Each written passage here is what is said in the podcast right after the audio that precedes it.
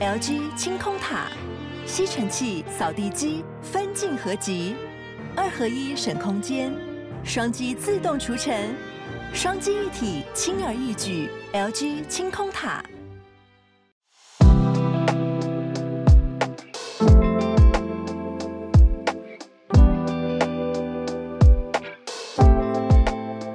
小鹿早安，大家早安。嗨，早安，大家早安，欢迎大家加入今天六月五号星期一的全球串联早安新闻。大家早，早，你喉咙好一点，这是应该有恢复，有。六成，而且有好一些，六成好，嗯，哦、很紧张。你知道我最害怕的是，我觉得我自己可以，但是开录的时候根本没有声音，就是我，我觉得我 OK，是不是不能这样想？就是一个墨菲定律。我懂你意思，嗯、可是 就那个前置我的的紧张感，就是啊，我红的没有办法控制，我觉得我可以、啊。请请大家介绍名医，请大家，对对吧？这个我觉得好像还是需要，就除了我觉得你一定很认真在保养了，可是如果有有好的资源，大家也可以提供一些建议或想法。嗯。哎，过去这一个星期的台湾的政坛，好像是出现了就是政坛的 Me Too 的版本。对啊，所有的连环事件都没有停下。好多事情，嗯、而且还把时，我觉得时间点也交织的很复杂。因为刚过了周末，也经过六月四号嘛。对，刚好六月四号，我觉得六四就这些年来，自从一九八九的六月四号之后，嗯，在尤其在台湾跟香港，好像越发变得。应该说，在中国本来就很敏感，那台湾这边是一直都很自由可以讲，嗯，哦，可是，在香港，我觉得这几年越来越收紧的情况下，像是昨天在香港，其实也有哀悼抗议的，或是静坐啊，应该不能讲抗议，就是静坐的活动。可是，相对其实各方媒体的报道版面相对都很少，那。民运人士，就因为六四而知名的人士，包括嗯，就就只只讲王丹，嗯、他也卷入了这是性骚扰疑云的连环报当中嘛。也就是说，嗯、呃，过去可能还有一点空间谈六四的这个事情，但是因为交织成就是政坛 Me Too 连环爆的这个性骚扰事件，嗯、结果发现以台湾的版面来说，王丹反而是在性骚扰疑云当中的这个篇幅比较多。对，嗯、他他的归类是在 Me Too，对。性骚扰相关的，对，所以会觉得有一点嗯错置吗？就是如果这个事件发生在呃不同的年份，而不是现在，比如说这个星期发生的话，我相信王王丹的想法或他的位置会很不一样。嗯，对啊，但也不能因为这个时间点啊很巧合就不去重视现在真的。嗯，不论是国民两党哪一党，或是不论谁有当事人，不论谁现在出来回应说当初到底记不记得，或是啊已经没有模糊记忆。今天，呃，我在工作群组上面贴了一个，嗯，因为大家都说我不知道这样子做会不会构成性骚扰，很多第一时间都说哇，我不知道这样子性骚扰，哎，对方太小题大做了吧？就是这个是很多被指控的人可能第一瞬间的回应。我不知道啊，那样子，或者是他当下看起来也没有什么说说明，也没有什么反抗，或者是这样子成年之后才说这是性骚扰，我怎么知道这样构成了？那网络上面呢，就有一个大家听听看这个守则，嗯，合不合理？就是说你要想三件事情，这三件事情呢是你会允许别人对你的心爱的人做这样的事吗？第二个原则是你，如果你的另一半还有对方的另一半，或你的父母跟对方的父母在，你还会做这样的事情吗？第三个是说，你希望跟你做的事情或说出来的话登上报纸头条、电视新闻、FBI 或 PTT 吗？如果不会，就不要做。我觉得这个理性上完全正确啊，可是 我就是觉得儿男儿女不会因为想到这三个原则就收手。我自己看到的啦，因为周末这种连环报嘛，我倒是觉得很想跟大家谈一个事情哦、喔。嗯嗯，就是我我想要讲一个东西，我觉得台湾还没有很流行，可是大家可以参考的，叫做 trigger warning。嗯嗯，就是触发警告。我觉得最近这些东西我会看成是一系列的触发。嗯，就是因为从戏剧作品开始，然后从第一个吹哨者开始，他受不了了，那越来越多人会站出来。嗯，因为因为看到这些会勾起自己曾经经历过的伤痛，对，或者是那个创伤，或者是不舒服的感觉。那我觉得这在台湾这边我看到的结构，其实除了刚刚讲的这个原则以外，更多的是包括了 power harassment，、嗯、就是有权势关系的，对，有权势关权力关系的这种骚扰在当中，嗯、而且骚扰也不限于是性骚扰，有的人是不尊重别人身体界限，或者是会一直步步逼近，他也不会直接一步就是伸手，可是他可能会用一些你说制造空间或机会。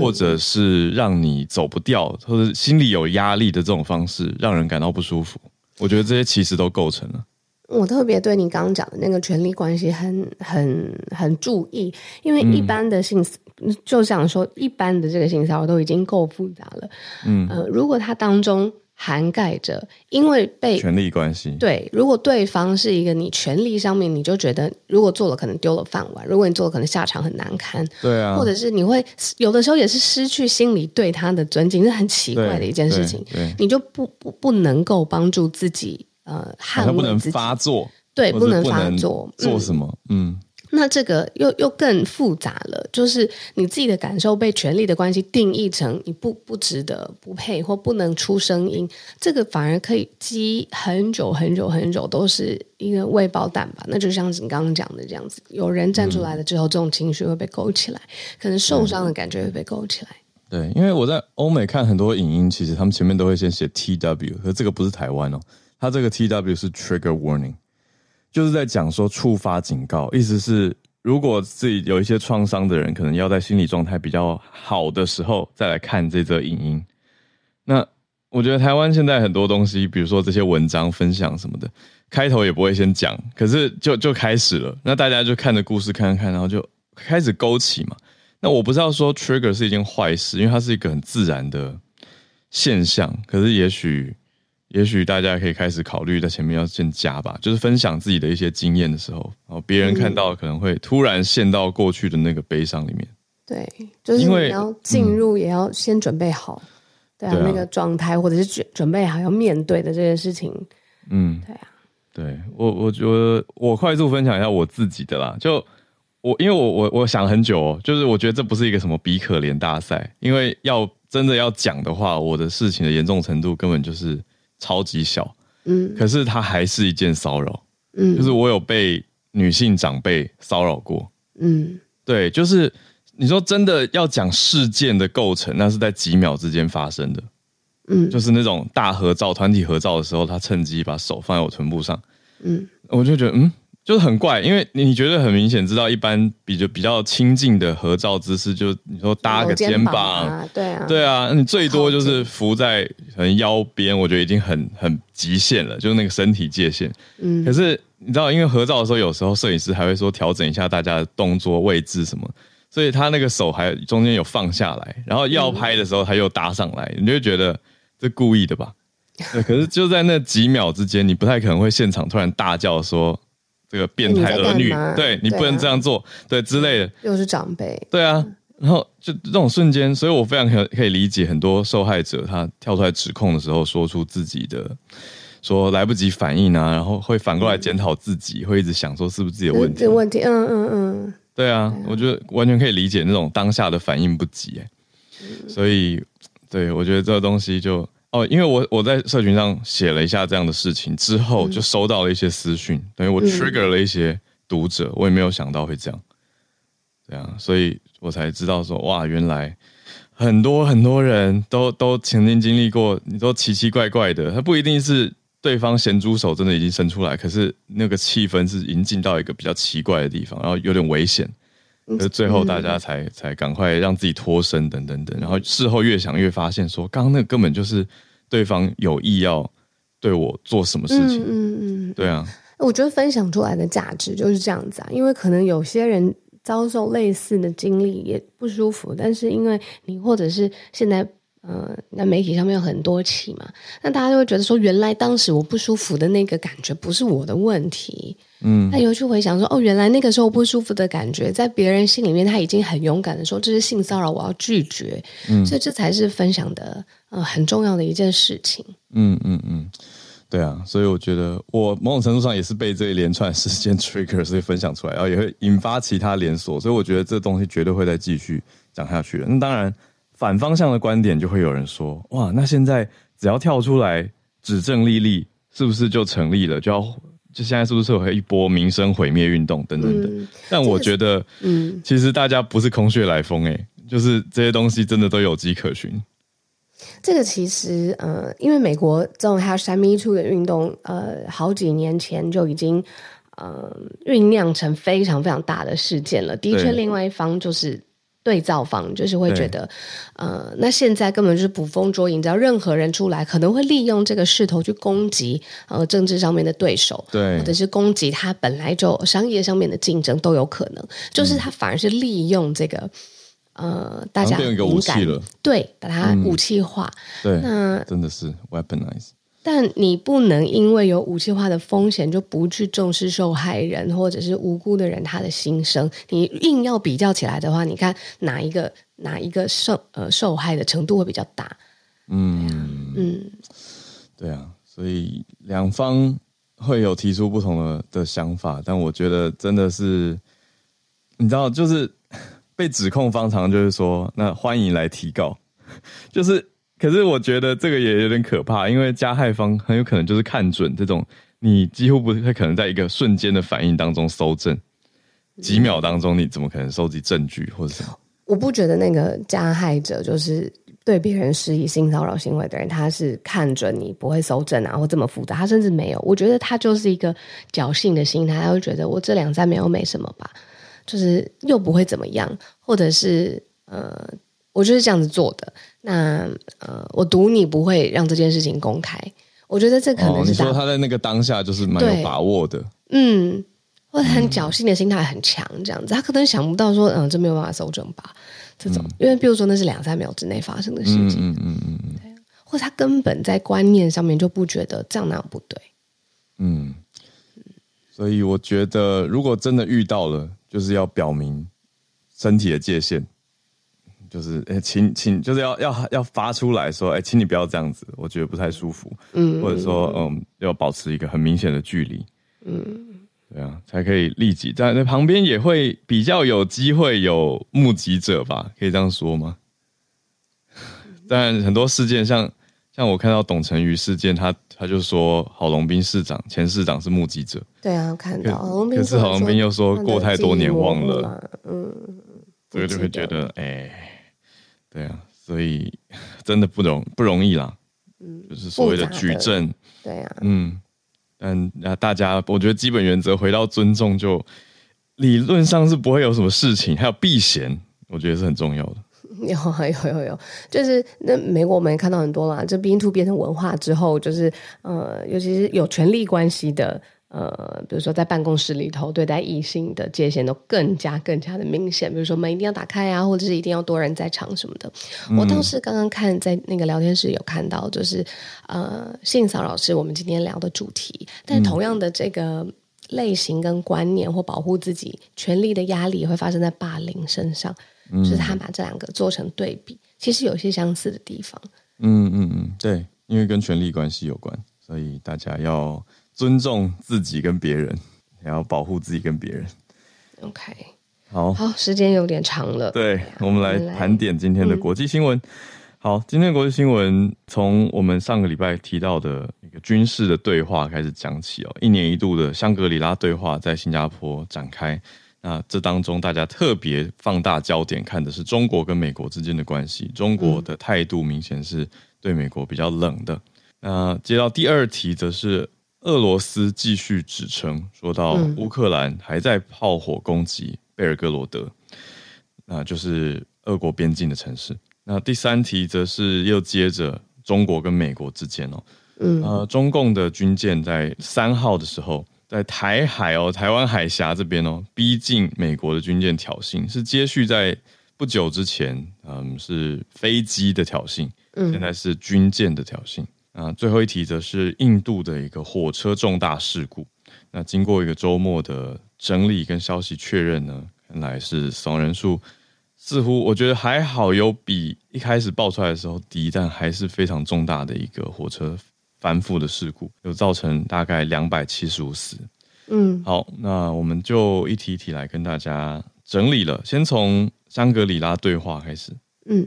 美中关系的摩擦白热化，其实跟这几年发生的几个重要的议题是非常有关系的。就是离我们最近的，就是台海的危机，还有呃南海。南海的军事的活动，然后我们之前有讲过半导体，不论是你投投注呃技术人才，或者有相关的限令，其实这都造成了美中之间的关系日益恶化。通常两大强权之间，他会希望取得一个权力的平衡，也知道对方的意图。那透过正式的外交管道或是民间的交流，就非常非常的重要。那在台面上面，我们之前早上新闻已经说过了，就是两国的呃国防部长、防长要。见面，希望可以展开对话，但是北京是拒绝的。美方在这边倒是希望可以提出沟通，有更进一步尽力的交流。呃，北京不同意。那所以这次看到就是呃，香格里拉对话是一年一度，期间呃，就是美国的国防部长跟中国的国防部长在台面上面。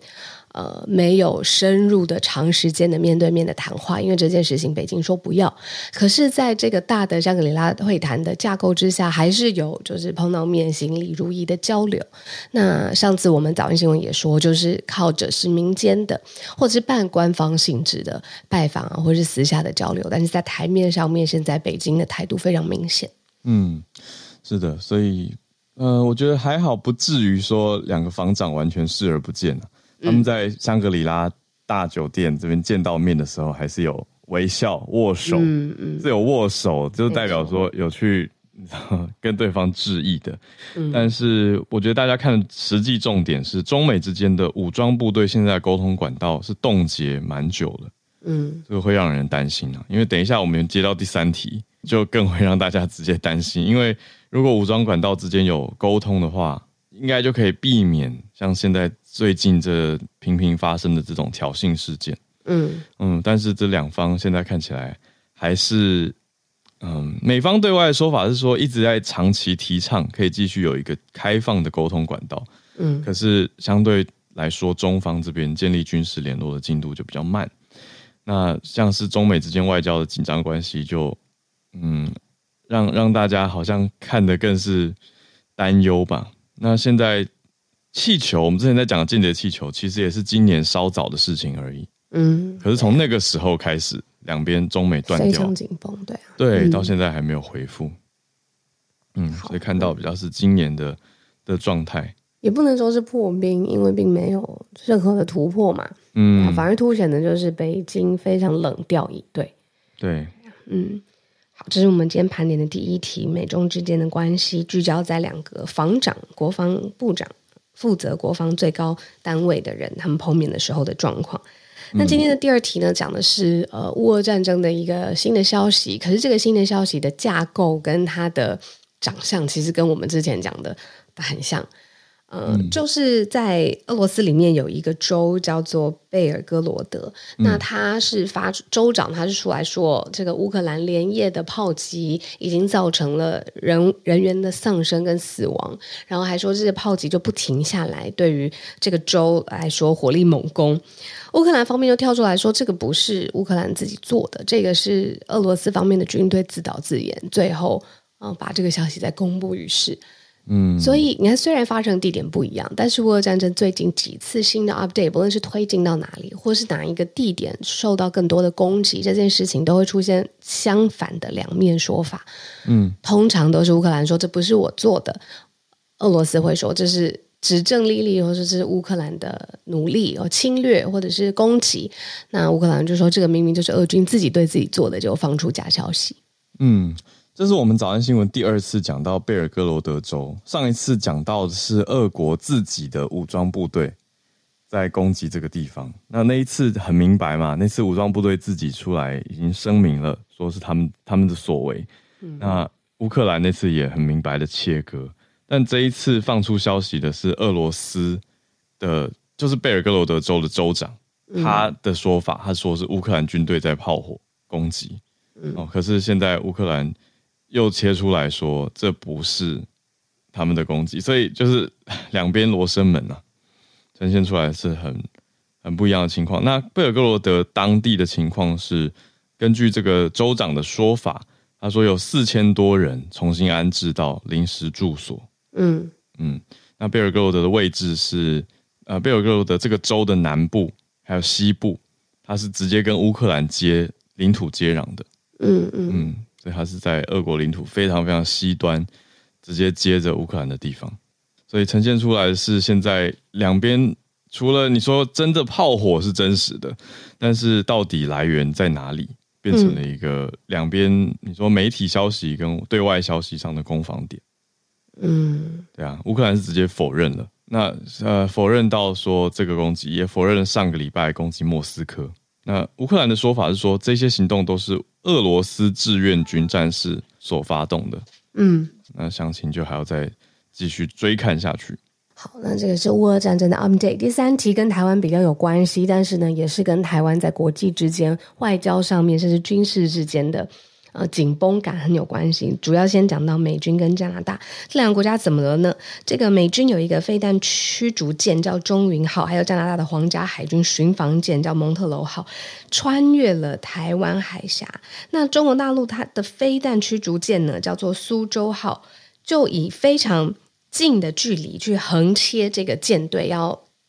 经过台湾海海峡，所以你可以想象它在地理位置上面其实非常非常的接近。那媒体上面有说，过去美国跟中国的军舰在南海上面这么近的交锋，甚至是在台海这么紧张的时候出现这样的状况，其实非常非常罕见。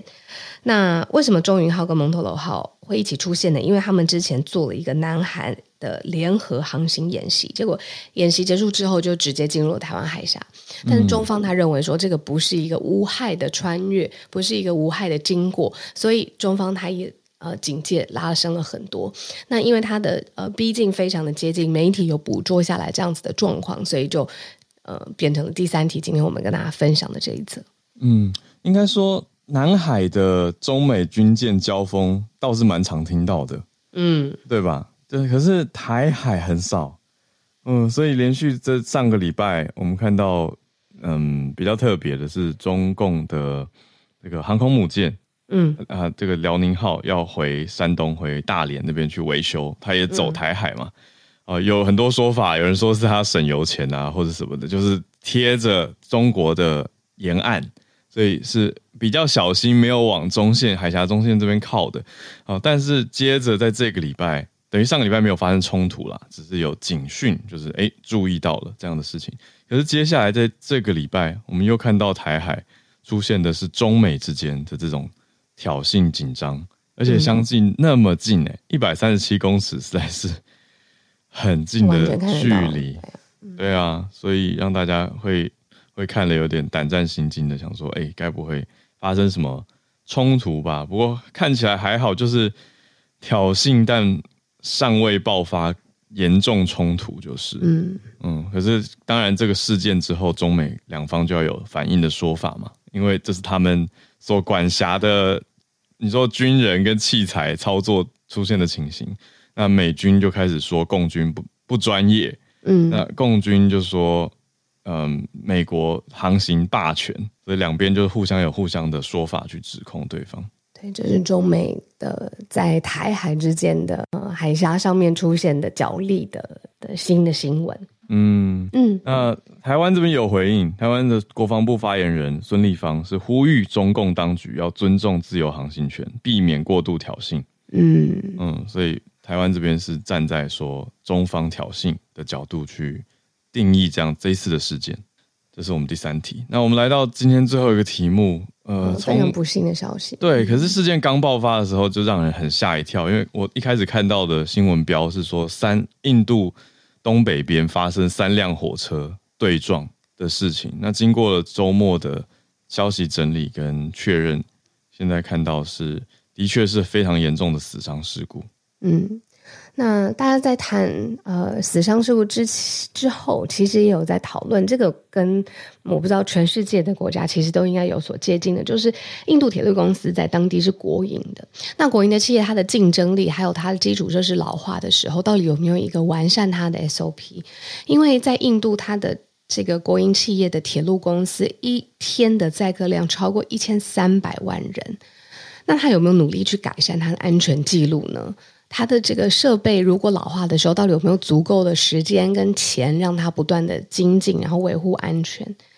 那为什么会这样子讲？是因为二十多年来最惨重的铁路事故就发生了。嗯、那它发生的原因很可能是因为号制系统故障。嗯，这真的是你没有办法警示嘛？那现在超过两百七十五人死亡，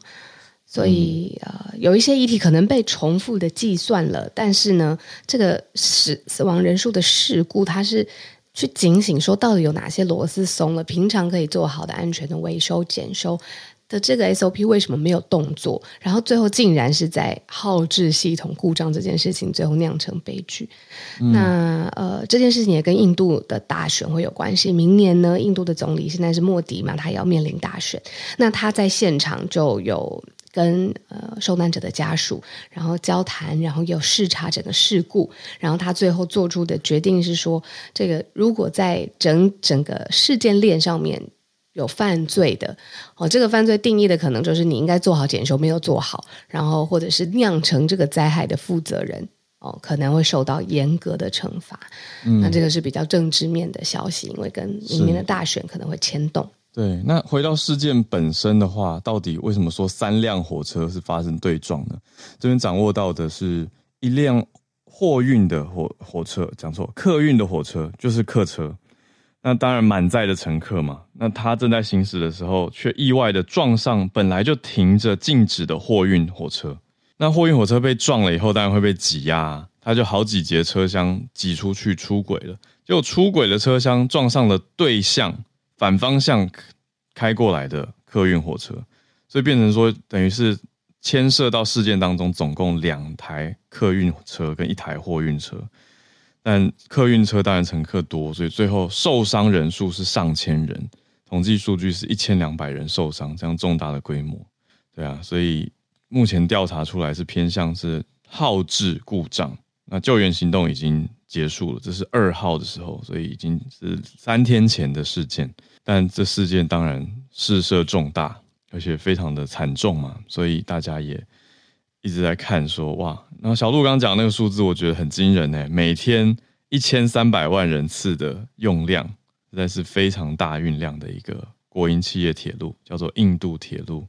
（Indian Railways，IR） 哦，所以这是印度这边有一个重大的事件。好，我们今天的盘点到这边告一个段落。所以从刚刚的香格里拉对话到俄罗斯贝尔格罗德州，还有共。嗯，在台海发生的中共的军舰跟美国之间军舰的挑衅事件，还有印度的火车对撞事故，嗯，我们准备来进全球串联的时间，欢迎大家来跟我们分享你所关注的一些消息跟看点，让大家听听看来自世界不同地方的议题。我们先跟马来西亚连线吧，我看到马来西亚我们的记者朋友 Benjamin，早安，Hello，早，小鹿早，早。然后就是我们昨天马来西亚的这个高教部、高等教育部有宣布了一个重大的高教的这个转型计划嘛，嗯、那就是从今年学年度开始哦，马来西亚的政府大学是因为先从政府大学先做起，就是部分科系的大学四年就会改成大学三年，因为这样子的话可以让大学生可以更早的进入到这个职场。那其实马来西亚就是现在把实习的话不定在学制以内，就是直接在三年学完。理论课过后，在最后一年，就是所谓的第四年，就给他们直接进入提早毕业，让他们直接进入职场。那刚好也有提到说，就是马来西亚的这个大专院校哦，也就是从今年开始，学生也不用再回到大学里面去上课，可以直接通过上网课的方式哦来上网课。因为其实，在新冠疫情期间，大家都适应了这个新常态嘛。那所以呃，高教部长有说到，这个大学生更乐意哦，就是在家上网课。这样其实也对老师啊、教授跟学生来说，其实都比较方便的。那目前高教部第一年就是呃大学新生进来第一年，跟最后一年是要回到学校上课的，大部分的时间都可以用上网课的呃制度来上网课。什么时候开始？今年开始，就是今年的学年度。哇，那你刚说政府大学是公立学校的意思吗？就就公立学校，对公立大学。所以私立学校还没有跟进，因为私立学校是不在这个政府管控的，就是大部分都是由政府大学政府先带动，呃，国立大学过后，私立大学再会做跟进，因为呃，私立大学是他们是私立自己管控的嘛。嗯，我好奇问，因为还没有很了解马来西亚的大学四年级，你说几乎都会是安排实习，是所有的科系几乎都是没有。其实马来西亚有一些像是呃法律系的话，他们有有要去到那个法庭上面实习，还有医、嗯、呃医学系这些比较专业的科系的话，就会继续维持在像医学系的话就是七年吧，我没有记错是要七年，所以那种就是不能变。比较多的是技职类的，像是技职教育的这些科系，比较技术类的科系就会是缩短到三学年度。哦，等于让大家有一点像提早进入职场实习跟就业。是的，是是这样的意思。哦，那新闻科系也是吗？新闻科系的话，目因为目前高教部它还没有完整的这个明确，他只是在昨天上面宣布说。这个大学的这个，所以他的一些完整的科系会在过后才公布出来，所以还不确定新闻科系是不是。可是据了解，应该也是也是因为新闻科系就是大学最后一年也是要进入实习的，嗯、所以他可能这样子的话就不会取呃取消实习的部分，直接让他们在大学三年就毕业了过后就直接进入职场。嗯嗯，了解哇。那 Benjamin 你怎么看这个转变？这个是。临时的一个，应该不能讲临时啊，就是他是因在因应职场的一个人才荒或人才需求，那酝酿已久的一个题目吗？还是？对，而且马来西亚高教部有说，其实近几年高中生吧，就是中学生毕业过后都拒绝到大学，所以这也是为了鼓励这个学生的这个入学率，嗯、大学的入学率吧，就是这也是进一步刺激这个大学生入学率的方法。嗯、其实这个弹性上课，其实学生都很。自从我们取消了这个呃防疫措施过后，大学生都需要回到学校上课。可是很多大学生都反映说，其实他们比较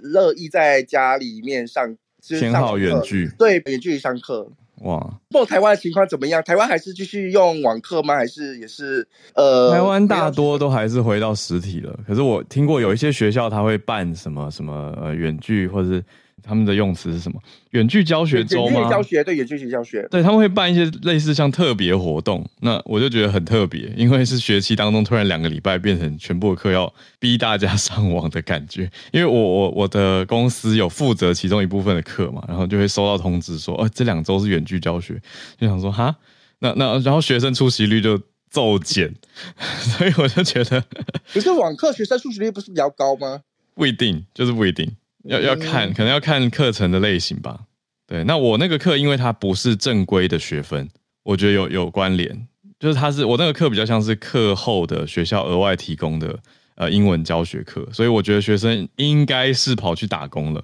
就是对啊，对。可是所以就就要看啊，如果它是正规学分，比如说必修的话，我想应该出席率不至于会降啦。就是大家可能还是会好好上课。哦，所以我觉得听起来是至少从我这边了解到的，跟马来西亚的情况不太一样。对，而且远距上课，学生这太多东西可以讨论了，就就是还还可以很多细节，比如说他们专不专心，还有有没有开镜头，有没有真的好好的上课，还是只是挂着，这都可以再讨论。好，谢谢 Benjamin 今天带来这个我觉得重大的马来西亚高等教育的消息，让大家看到说，而且那么快今年就会实施了。嗯，就是很多的公立大学会变成几乎是三年制的意思，那让学生第四年进入职场。谢谢 Benjamin。好，那我们再来继续连线。哎，最近常常来跟我们连线的 Sonia，Sonia 要形容你是服装设计跟刺绣领域的专业，对对，可以这样说吗？服装设计师 是，是我之前是服装，本来是服装设计师，然后现在是主要是比较专注在刺绣的这个面向，这样。嗯嗯嗯，对。我今天哎，大家早安，哈喽早安。好。然后今天我想要分享的是六月一号那天，约旦王储 Hussein 迎娶阿拉伯的富商的女儿建筑师拉吉瓦的这个新闻。呃，因为拉吉瓦本身他的家族跟阿拉伯、沙乌地阿拉伯的皇室是非常关系密切的。嗯。所以就是这个好像在政治方面我比较没有那么没有那么理解，可是就是。很多新闻都在讲说，这个是算是非常重要的一个联姻，这样子，嗯、就是可能会促进了约旦跟那个沙乌地阿拉伯的关系。然后，不过我主要是还是分享我的专业的部分，就是在婚礼当天，那个新娘那一天，如果大家看我的头像上面的这个部分是婚礼当天的照片，白天的部分，她穿的是 Elisab 是黎巴嫩的设计师所设计的这个婚纱。然后 Elisab 如果大家知道的话，他是很有名的，国际上非常有名，就是婚纱设计或者礼服设计的设计师。很多名人，比如说像是哎前阵子跟玄彬哎，反正有很多名人都是选择他的婚纱结婚。说孙艺珍吗？是吗？对对对对对对。我我竟然可以接上，好厉害！我刚刚想问，有一个在台湾非常大家都知道的，对，是孙艺珍的婚纱，就也是选择她的婚纱这样。然后这次在参加的活动上面，比如说像约旦皇后，就是她的婆婆 Rania 皇王妃，也是在晚宴的部分，也是选择了 Elisab 的米白色的定制的礼服，还有凯特王妃白天出席的时候的粉红色的礼服，也是 Elisab 的。哦，嗯，不过我今天主要是要讲那个婚礼之前，约旦皇后有帮新娘办了一个婚前指甲花派对，在在那对，但他们就有点像是婚前的单身派对这样子，嗯，然后出席的都是女性，然后可能是比较亲近的家人啊，或者是家人朋友之类的。我之前我有印度朋友结婚的时候，他们也有一个这样子的派对。不过他们所谓指甲花，就是印度人会用那个，可能是中东地区的人吧，他们会用一种像是天然的染料，嗯，然后画在手上啊、身上，然后之后再把它，哦那个、对对对，那个就是指甲花。所以这个应该是传统上面他们是这样做。不过，Hanna 对不对？就是 Hanna，对对对对，Hanna Party。嗯。然后现在就比较不一定会做这个仪式，可是会有像是婚前派对。嗯，然后他穿的那个礼服跟面纱，这次总共就是在那个 party 上面，总共花了一千一百个小时完成。他穿着的是沙地阿拉伯设计师的定制礼服，主要上面就是有很多金色的刺绣的点缀。那礼服的上身是用一个倒三角的胸衣设计，它主要是沙地阿拉伯的 Najdi 这个地方的一个传统服饰，然后。嗯它上面就是非常具有阿拉伯特色的一个组合，比如说它上面是几何的图案，重复的几何图案，配上乌干纱的花，就是这个就是非常传统阿拉伯服饰会含的刺绣元素。嗯，嗯，然后它头纱上面比较特别，是装饰有很多两国结合的讯息，像是它来自沙地阿拉伯的部分，主要就是在它的这个呃橄榄树。就是象征沙乌地阿拉伯，还有有一个呃设计师，还有放上一个刺绣的诗句，是来自突尼西亚的诗人阿布阿尔卡西姆阿尔比。这个诗人主要他呃有名是在一个安达卢西亚的笔记的诗的文明，这样。嗯，然后它上面的那个意涵，如果翻成英文的话，就是 I see you and life become more beautiful，就是。我看到你，然后生活就变得更加美丽的。你说这句话是刺在哪里？刺绣在他的头纱上面。啊，头纱哦。对对对，我等一下可以找到文章可以分享在社团里面。嗯、然后还有包括比如说约旦国旗上面的七角星星，就也在他的头纱上面有显示。这个七角星星其实除了代表国约旦国旗上面的装饰之外，也是这个古兰经开篇的七节经文，还有安曼，就是约旦首都的七座山，嗯，就是象征意义这样。嗯，然后这件头纱呢，它有十米长，是采用当地手工制作的薄纱。通常这样子薄纱，就是整个制作刺绣起来大概要两千个小时左右。嗯，那这次总共是花了。头纱部分七百六十个小时，然后礼服上的刺绣是三百四十个小时完成。那这次大部分出席的都是皇室啊或名人类的，所以他们呃皇室这次发出的 dress code 其实是 white tie。因为我对这个服装礼仪的部分很有兴趣，然后嗯嗯，可以跟大家多介绍一下 white tie，呃，代表的是什么层级的正式程度？其实 white tie 是晚宴里面的最高级，嗯，就是大家一般可能比较知道是 black tie，对，比较常听到 black tie，black tie 已经很正式了，对对对。可是 black tie 通常就是最正式，呃、一般我们我们可能会使用到的最正式。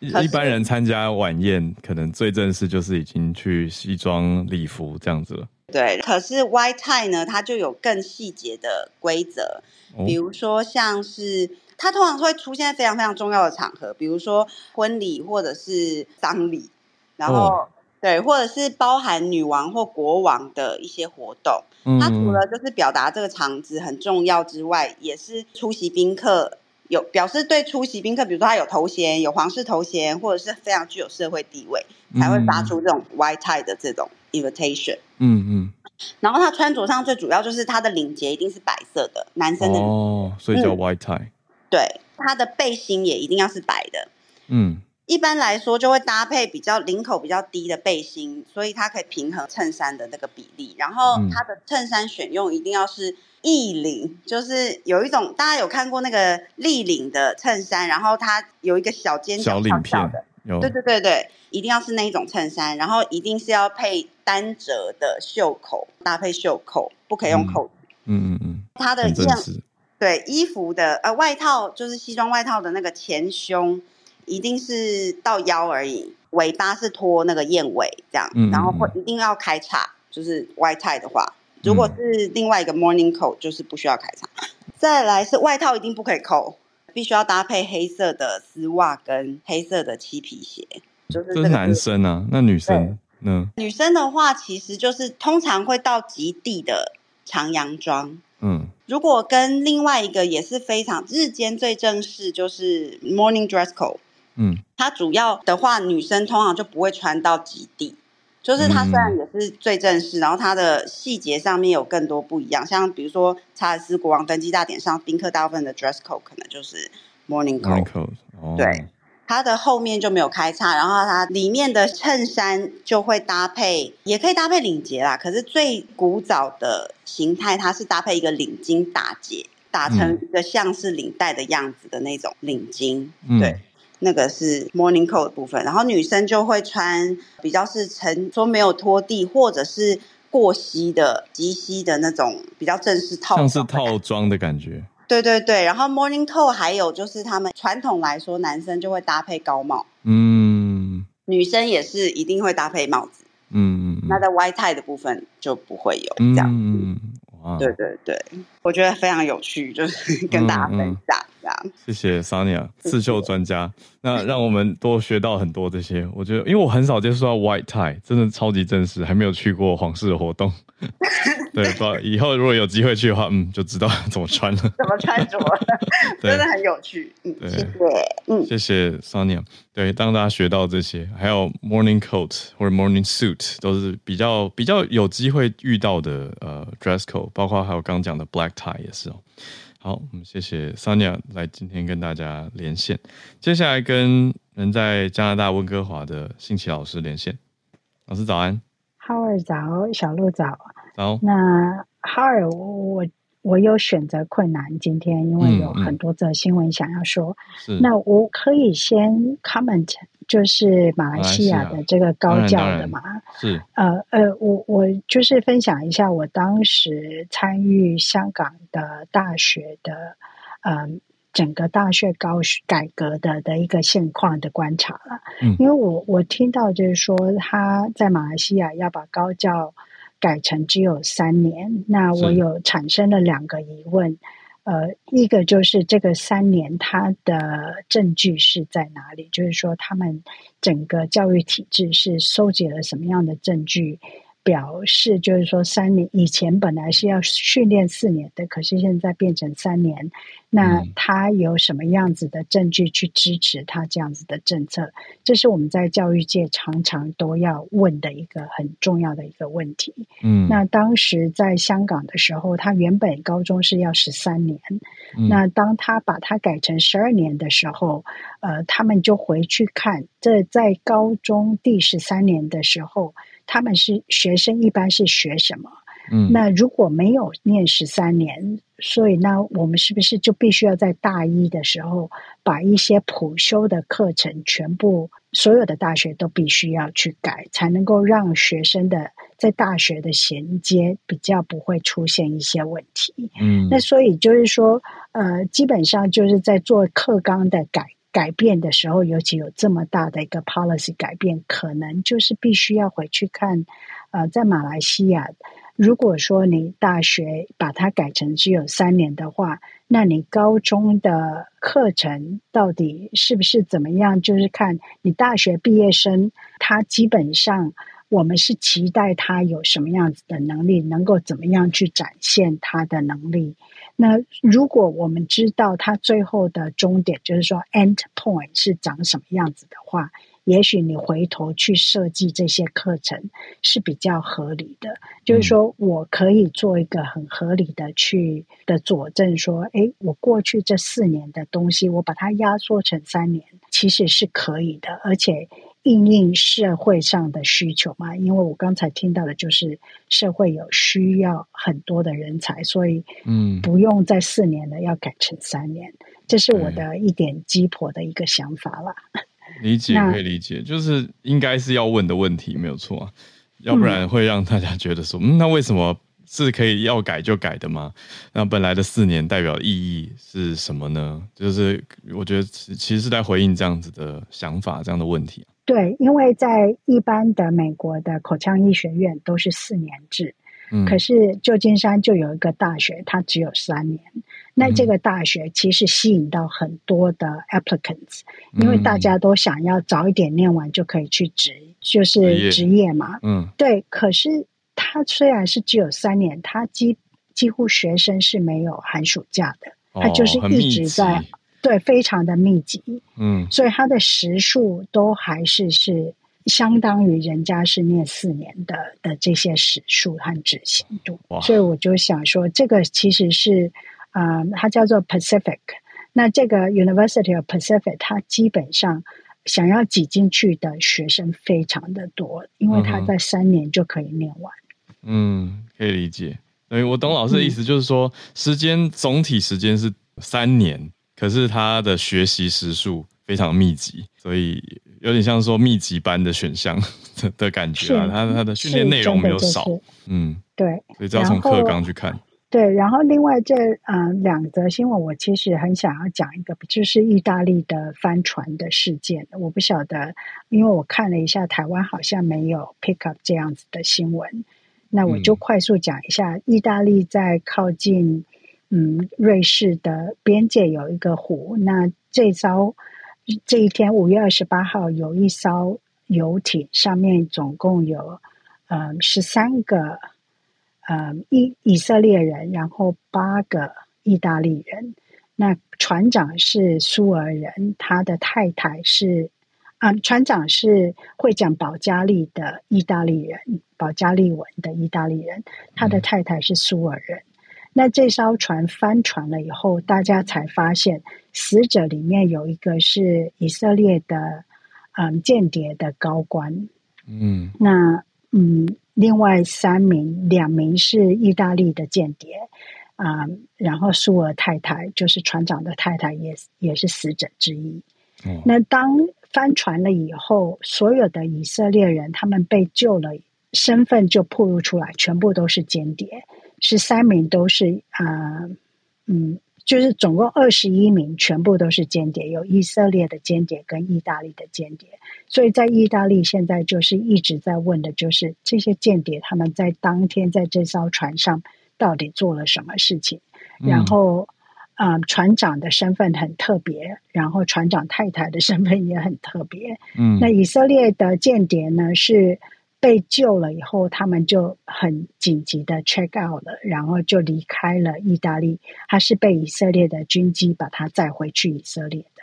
嗯，那所以到目前为止，这是一个谜，但是就引起了意大利国内非常多的讨论。嗯嗯嗯。我觉得有一点像 Jason Bourne 的的题材，就是那个 Bourne Identity 的题材。嗯，等于就是说，因为这一次的事件，所以大家知道了意大利跟以色列的国安人员或情报人员有交流。对，可以这样说。嗯、对，所以他在啊、呃，有兴趣的朋友可以去看《纽约时报》，他其实有对这个事件有蛮详细的报道。嗯嗯，那我可以再讲最后一则有关加拿大的吗？是，请说。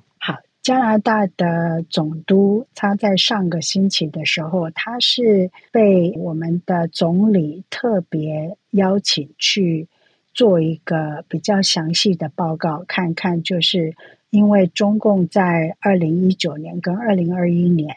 有国家安全调查，发现他们其实是有介入加拿大的选举。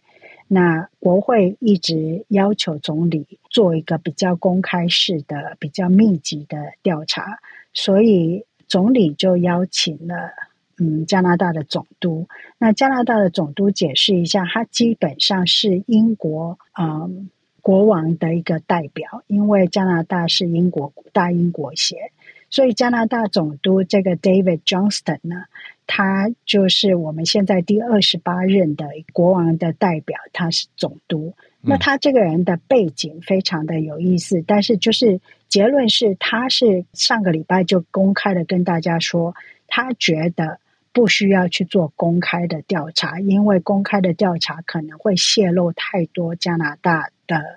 嗯的机密。但是国会议员就非常的不满这样子的结论，就是希望他。总理不要去理会加拿大总督的这个建议，然后继续的 push forward。那可是重点是 David Johnston 后来就是大家很多人看进去是他是二零一零年被英国给指派或就是加拿大给指派的一个加拿大总督。二零一二年他就已经去了中国不下十次，三个小孩，他总共有五个小孩，三个小孩。都是 fluent in Mandarin，就是非常流利的华语。那他那个时候在当总督之前，在